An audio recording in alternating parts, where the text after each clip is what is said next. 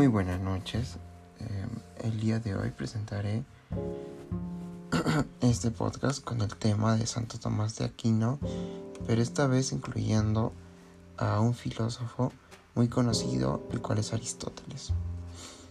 Como primera pregunta tenemos cuáles son las diferencias entre Santo Tomás de Aquino y Aristóteles. Bien marcado es que Tomás de Aquino era un santo el cual, eh, perdón, el cual, este, pertenecía a la orden de predicadores y también es considerado el principal representante de la enseñanza escolástica y una de las mayores figuras de la teología sistemática.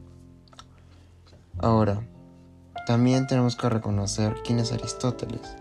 Fue un filósofo, polimata y científico nació en la ciudad de Estagira, al norte de la antigua Grecia. Es considerado junto a Platón el padre de la filosofía occidental. Sus ideas han ejercido una enorme influencia sobre la historia intelectual de Occidente por más de dos milenios. Ahora, ¿a qué me quiero referir a esto?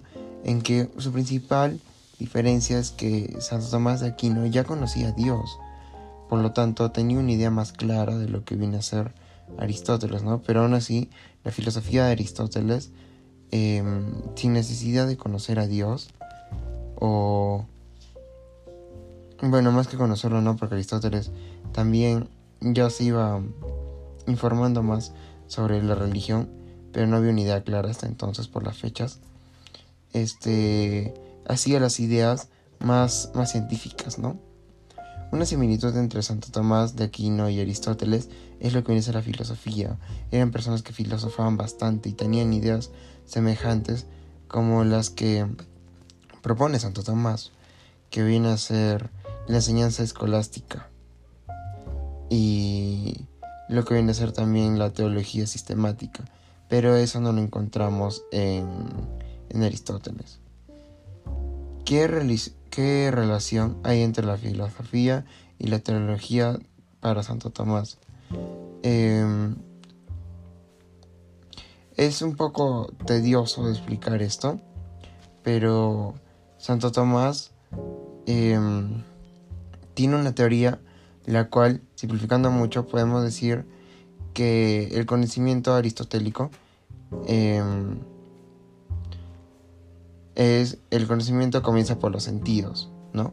Y por eso los cinco, las cinco vías comienzan por la experiencia sensible de los seres del mundo para acabar concluyendo de que Dios existe. O sea, la, finalidad de todo es que Dios existe.